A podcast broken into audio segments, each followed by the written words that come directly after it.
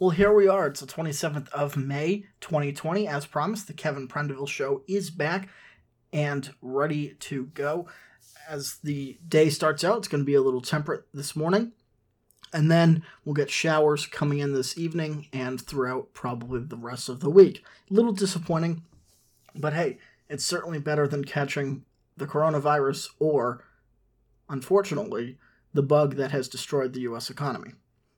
Now, we're going to talk, of course, about economic changes. We're going to talk about the effect this has had on globalization and, and, why America needs to get back to work from that angle. So don't worry, we'll talk about coronavirus plenty, just like everybody else. But I did also want to touch on, on a few different topics uh, this time around, including one uh, light topic that we're actually going to start out with this morning, and that one's going to be on Tom Brady's Cadillac Escalade. Now, I know, I know, being from Boston, you're going to expect me to freak out just because it's Tom Brady's. Well, maybe, just a little bit. But really, I want to talk about why something like this would actually be a decent investment. Now, of course, it's $350,000, so especially in time like this, there's pretty limited amount of people who are actually going to be able to potentially buy this thing. And it is at auction, so that would and will go up. I mean, this thing could probably reach three quarters of a million, million dollars. But trust me, it probably has earned it. So we're going to talk about it a little bit more here on the opening salvo.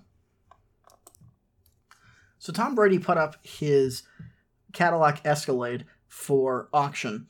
And this was part of his deal with Peyton Manning, Tiger Woods, and Phil Mickelson as they played golf over the weekend.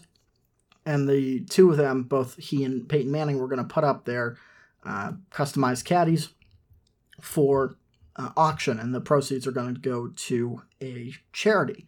And so th- this was all premeditated and everything, but of course, you can really get the sense that that Brady actually liked this thing based on his statement, which was that parting with his uh, Becker ESV, which is a very high end customized Cadillac, won't be easy. From day one, it became my sanctuary from outside the noise. Brady said this on uh, their their site.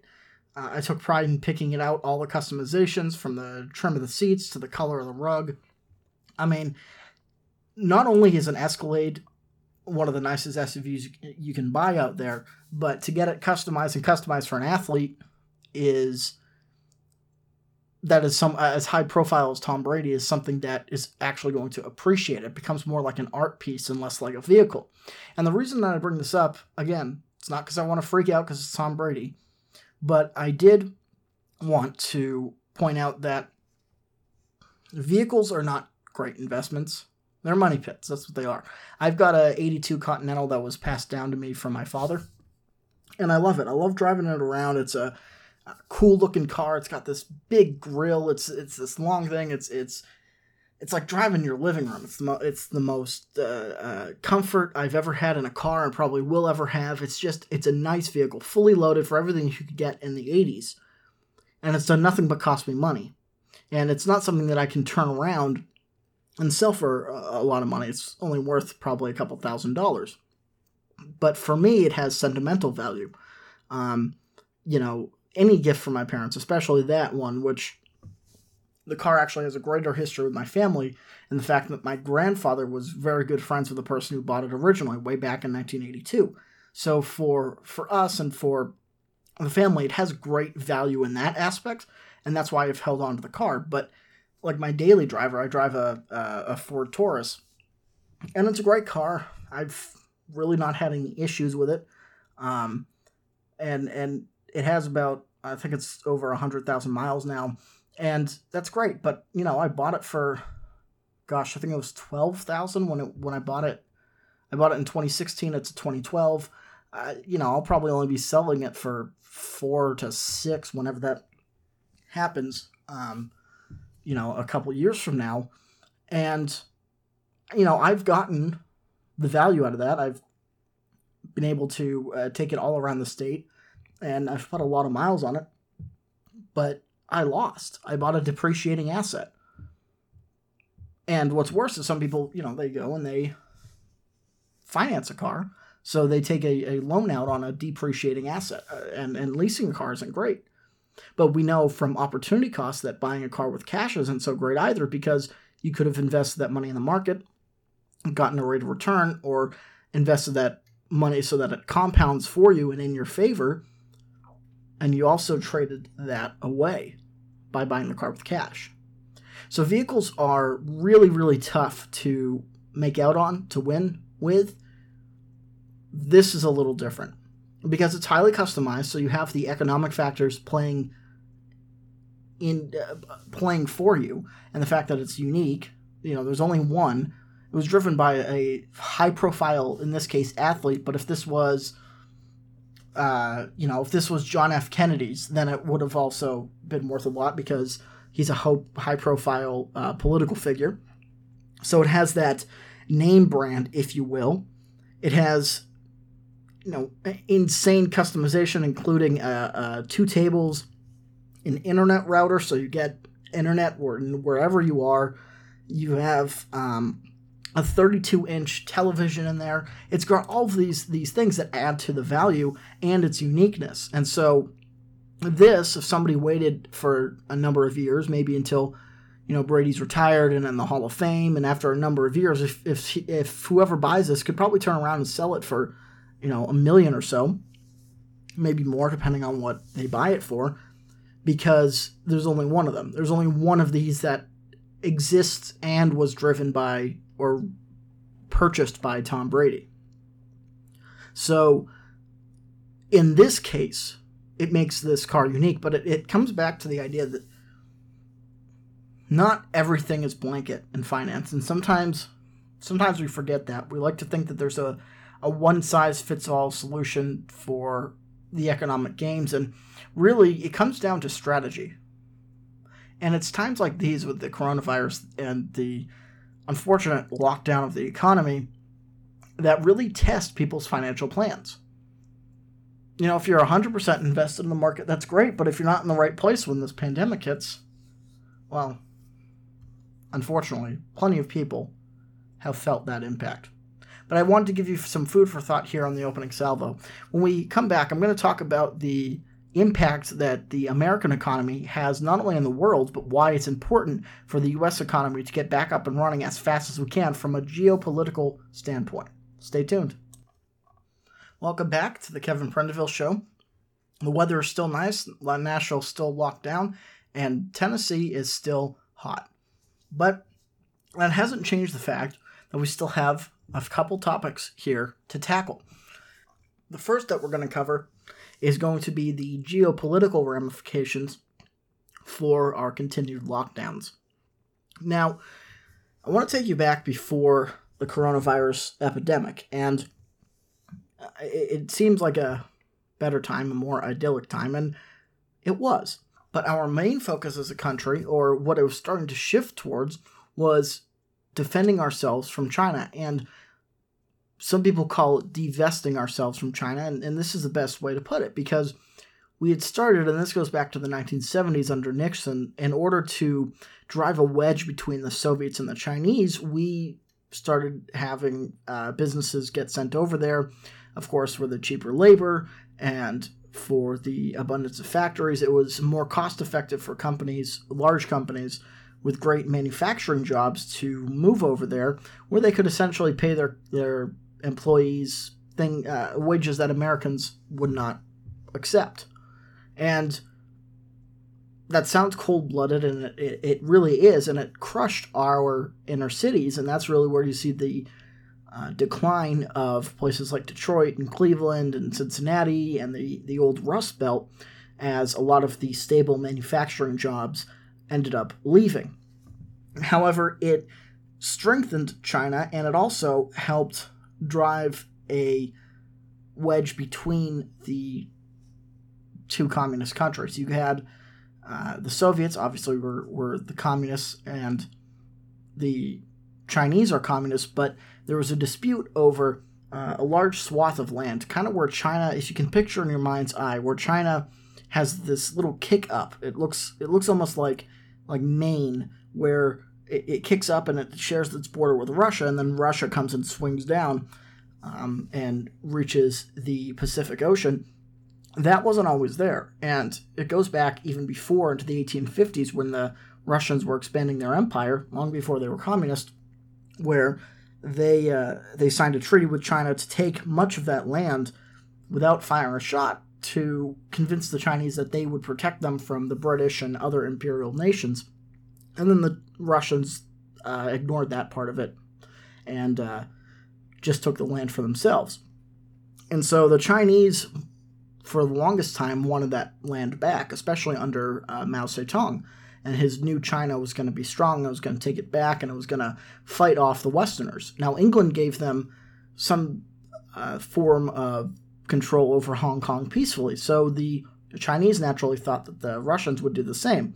But being the dictators that they were, the Russians refused, and that's when President Nixon at the time used that tension between the two countries that was already there to split the two off, almost like tearing a piece of Velcro apart, where it would weaken both Russia and China as they wouldn't want to call on the other uh, should something erupt between the US and the Soviets.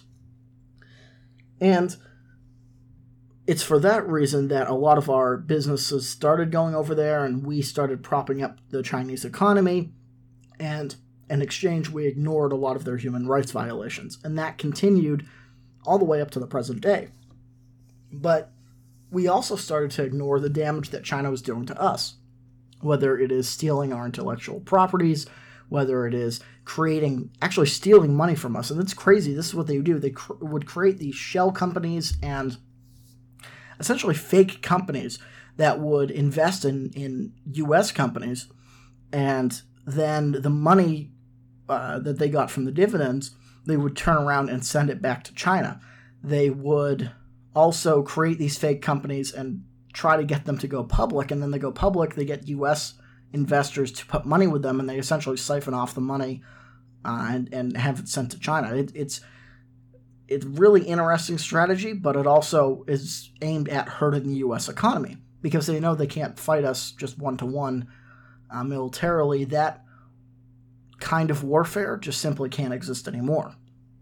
And it ended with the, the warfare, the, the way that countries who were this ideologically opposed, the way that we used to handle it was uh, with with just outright bloody warfare. I mean, you had some of these spy techniques and uh, underhanded stuff, but you didn't have. It, it, was a lot more industrialized. We saw it, um, you know, with World War One and the U.S. Civil War and all of the wars leading up to World War Two. But when the nukes dropped, when we uh, completely destroyed Hiroshima and uh, Nagasaki in the in 1945, that kind of warfare ended through what is known as mutually assured destruction.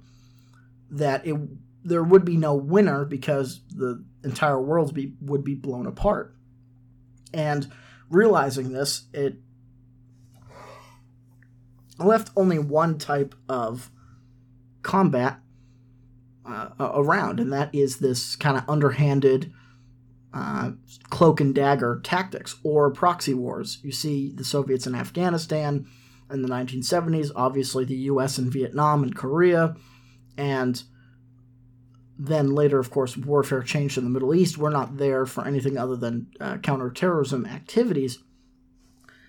But my point here is that the Chinese have been waging a war that we're not willing to engage in for generations at this point. And Trump is really the first president to see this, see it as a threat, and go after it. So first he started with the tariffs, and I was firmly on the side against the tariffs because I had learned throughout my schooling years the whole time that tariffs don't work. That, and you can look back at articles and my writings from the time, and and and and videos and all that stuff. I was not big on on tariffs because, and I think because accurately, I was taught in school that protectionism doesn't work, and tariffs don't work in the sense that protectionism doesn't work, which is an economic policy in which the government attempts to get the people to solely buy the government's products. And I don't mean in a communist way, I mean that only products produced in the US are allowed to be bought by the people. And this usually leads to an increase in labor costs. This leads to an incre- increase in product cost. Some cases, like in Spain in the 16 and 1700s, it can lead to rampant inflation.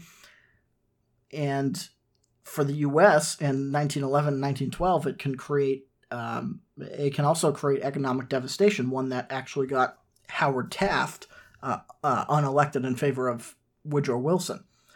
That's another topic for another day.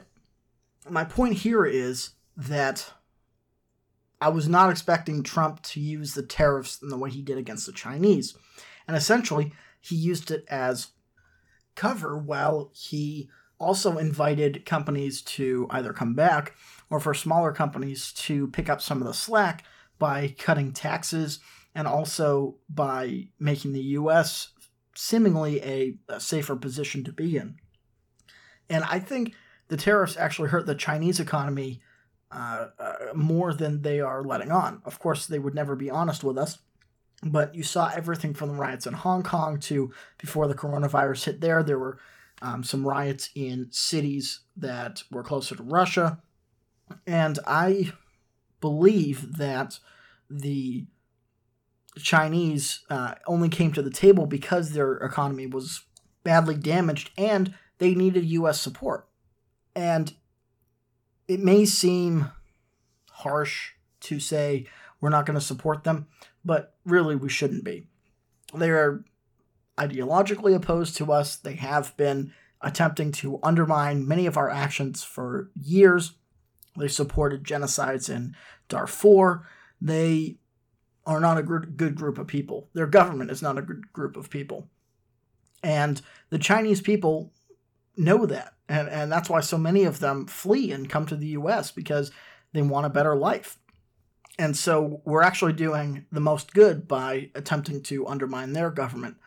And the more the, the longer that we stay locked down, the longer that we take to get our engines back online, the more time it gives them to recover. And you don't let an enemy, especially not one that has the capabilities that China does, when you have them down, you want to keep the pressure up. Now, again, this has nothing to do with military action. This is all economic warfare. I mean, you want to start to move companies out of China, and I think some of that will happen. You see, Apple's looking for maybe moving to Vietnam or moving to uh, Indonesia, maybe even India, places where they can still get the same labor costs but don't have the same volatility and dishonesty of the Chinese government. Nor do they have to kowtow to the Chinese government. And again, it'd be great to have them here, but I don't think a lot of the U.S. Uh, labor unions would allow the same labor costs, and that would mean that your things like uh, your iPhones and your Androids and your iPads and your sneakers and many of the products that we develop and design, even though they're American companies, would cost much more if they were made here. So it's a win win for us if they move out of China, and it may force the Chinese government to change. And hopefully they would stop murdering people and imprisoning people. And the way to do that, or the way to get our populace against them, is doing what exactly what Trump uh, was doing. And so the longer it takes up for us to get back and, and strike back at them, the more time they have to recover, the more time, you know, we'll have to spend going back to square one. Again, the only way to get the Chinese to the table to sign the treaty that they did with Trump was to damage their economy. But if our economy is weak, especially right now, where I understand the Dow's up, I understand, you know, the economic indicators in some cases are not as bad um, as they could be, but we're in a situation right now after these lockdowns where tariffs could hurt us just as much as they hurt China, if not more. So, I and I don't think we're going to have a V-shaped recovery. I don't think it's going to be an immediate bounce back because you look at the permanent damages that this lockdown has had. It's going to, I think, really hurt commercial real estate space. You may have a second wave in terms of economic uh, crashing as the stimulus money dries up. People don't have jobs, then then they can't afford to pay their rent. They can't afford to pay their rent. That comes back to the person that owns the property. If that person's over lever- over leveraged, that comes back to the bank. If the bank doesn't have the capital to cover it, it comes back to the Fed, and we need another bailout, and we have a very bad economic situation. It could put a enormous strain on the way that our economy works, especially when it relates to money. So we are out of time with this lockdown, and it's time that we get back to work. We get back to making our economy work. We stop playing games with this really not all that serious flu compared to other pa- pandemics. And we start getting back to what's important. Again, if you want to wear a mask, wear a mask. If you want to stay home, stay home. But these draconian lockdowns need to end for more reasons, even than just personal, but for the good of a whole lot more people than have ever been affected by the coronavirus. But that uh, that ends that rant for the first segment. When we come back, I want to make an interesting note about a company that is actually starting to crawl back, one that I thought may have been ended. Stay tuned to the Kevin Prendiville Show. Well, I thought I'd end today's show on a more positive note. Well, positive if you own Papa John's stock, because they're actually starting to come back. And now, for those who don't know, Papa John's, it, it was started by, it was just a local uh, pizza company, and the owner, I think he was the son of the original owner, has a story about selling his car to help fund the business and buy a proper pizza oven. And from there, went on to turn into a franchise worth more than a couple billion. He had a deal with the NFL to be their official pizza sponsor. He was in a bunch of their stadiums, and uh, Papa John's really had grown into an incredible business and then on a conference call with the NFL, and I think it had something to do with uh, Colin Kaepernick, Papa John, as he's called uh, colloquially, uh, said the N word. Now, I'm not the most politically correct person in the world. I think you know that, but especially as a as a white person, you, you can't say you can't say the N word. Um, I know that it's a it's a, a, sign of affection or can be the sign of affection in in the black community, and that's fine. But uh, as a white person with the history of the word, what it means, what it can mean racially, that it, that's that is it should be a great sin to that that someone can commit, and and it rightfully was. Now, should he have been forced to step down as the CEO? Probably not, but at the same time, I can understand the NFL dropping him. I can understand uh, the hit that Papa John's took for a long while, and it seemed, you know, they scrubbed him for everything because he was the big smiling man on the on the pizza boxes and and all the advertisements he was in and all of this stuff.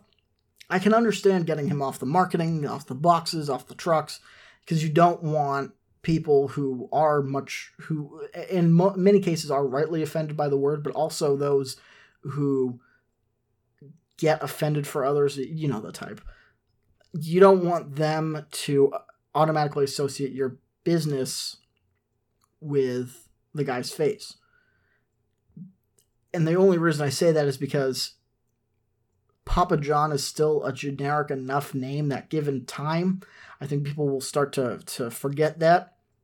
And so long as the quality of the pizza is on par with other fast food places or fast pizza places, um, I think uh, the company could recover. And that's really been tested here with the coronavirus. The company sales in uh, North America, where especially in urban uh, areas in the cities, it's up 33.6%.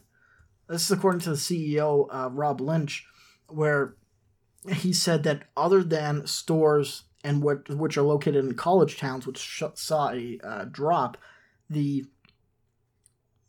the stores in uh, larger cities, especially in New York, I'm sorry, New York was up 33.5%. It was 26.9% across the country. That's huge. That's incredible. And it's interesting to hear these stories because Subway, for instance, was crushed when the when Jared Fogle was um, actually turned out to be a, a pedophile, and people had so associated him with Subway that you feel bad about supporting a business that in turn supports a pedophile. And the same kind of now in my opinion it's worse to be a pedophile than someone who said the n word but how good of a person can you be if the n word if you're not black and the n word is in your vocabulary then again i don't think it goes to the level of um, sexually abusing kids which i mean there's a special place in hell uh, uh, for that person. Actually, I think the devil puts pedophiles one level above Hitler, so that uh, all the worst dictators in the world can can uh, poke them in the in the behind with a uh, uh, with a pitchfork for eternity, because these are the are the worst types of people in the world. Now, Subway has not recovered from that. Do I think it's a sin by the company and everyone who works for the, the franchises and the franchisees themselves should suffer? No, I don't. Do I think Papa John's should suffer? No. And apparently they're not going to because you see with this huge sales spike, I don't they're not a company that necessarily has to leverage a lot of what they own because they are franchised. So a lot of the success is individual.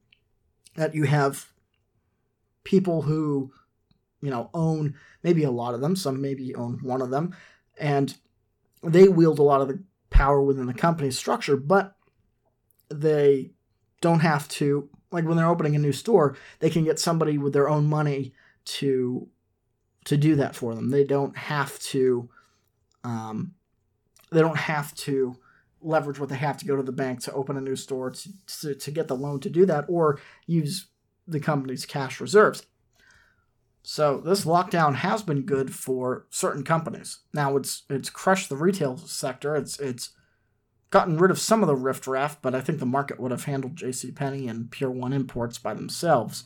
It's still a disappointing day when when big companies go under like that because you know all of the workers there and and every everyone from the cashiers up to the CEO. Um, has that scarlet letter, or they've they've unfortunately lost their jobs. That's not a good thing. We should never cheer. You know, some people uh, cheer big companies going under. I know uh, Alexander uh, Ocasio Cortez is one of them who you know cheers when when big companies go down. And you know, we're a free market. We don't have to. We don't have the problem of, of monopolies in many cases. We don't have the problems of uh, big companies going down, and, and for the most part, you know, you should look up to people who are able to build companies to that size. And so it's sad when one of them, like a J.C. Penney, is as old as it is, and it, you know, collapses. But some good news out of this coronavirus is that Papa John's looks like it's going to be back on track after I didn't think I didn't think they wouldn't survive, but I thought they'd be severely damaged and it could start uh, that his comments could have started a downward spiral. Again, much like what we saw with Subway. But that'll do it for today's Kevin Prendiville show. I hope you have a or had a great Memorial Day weekend, and we'll see you on Friday. Keep it locked right here on the Kevin Prendiville show.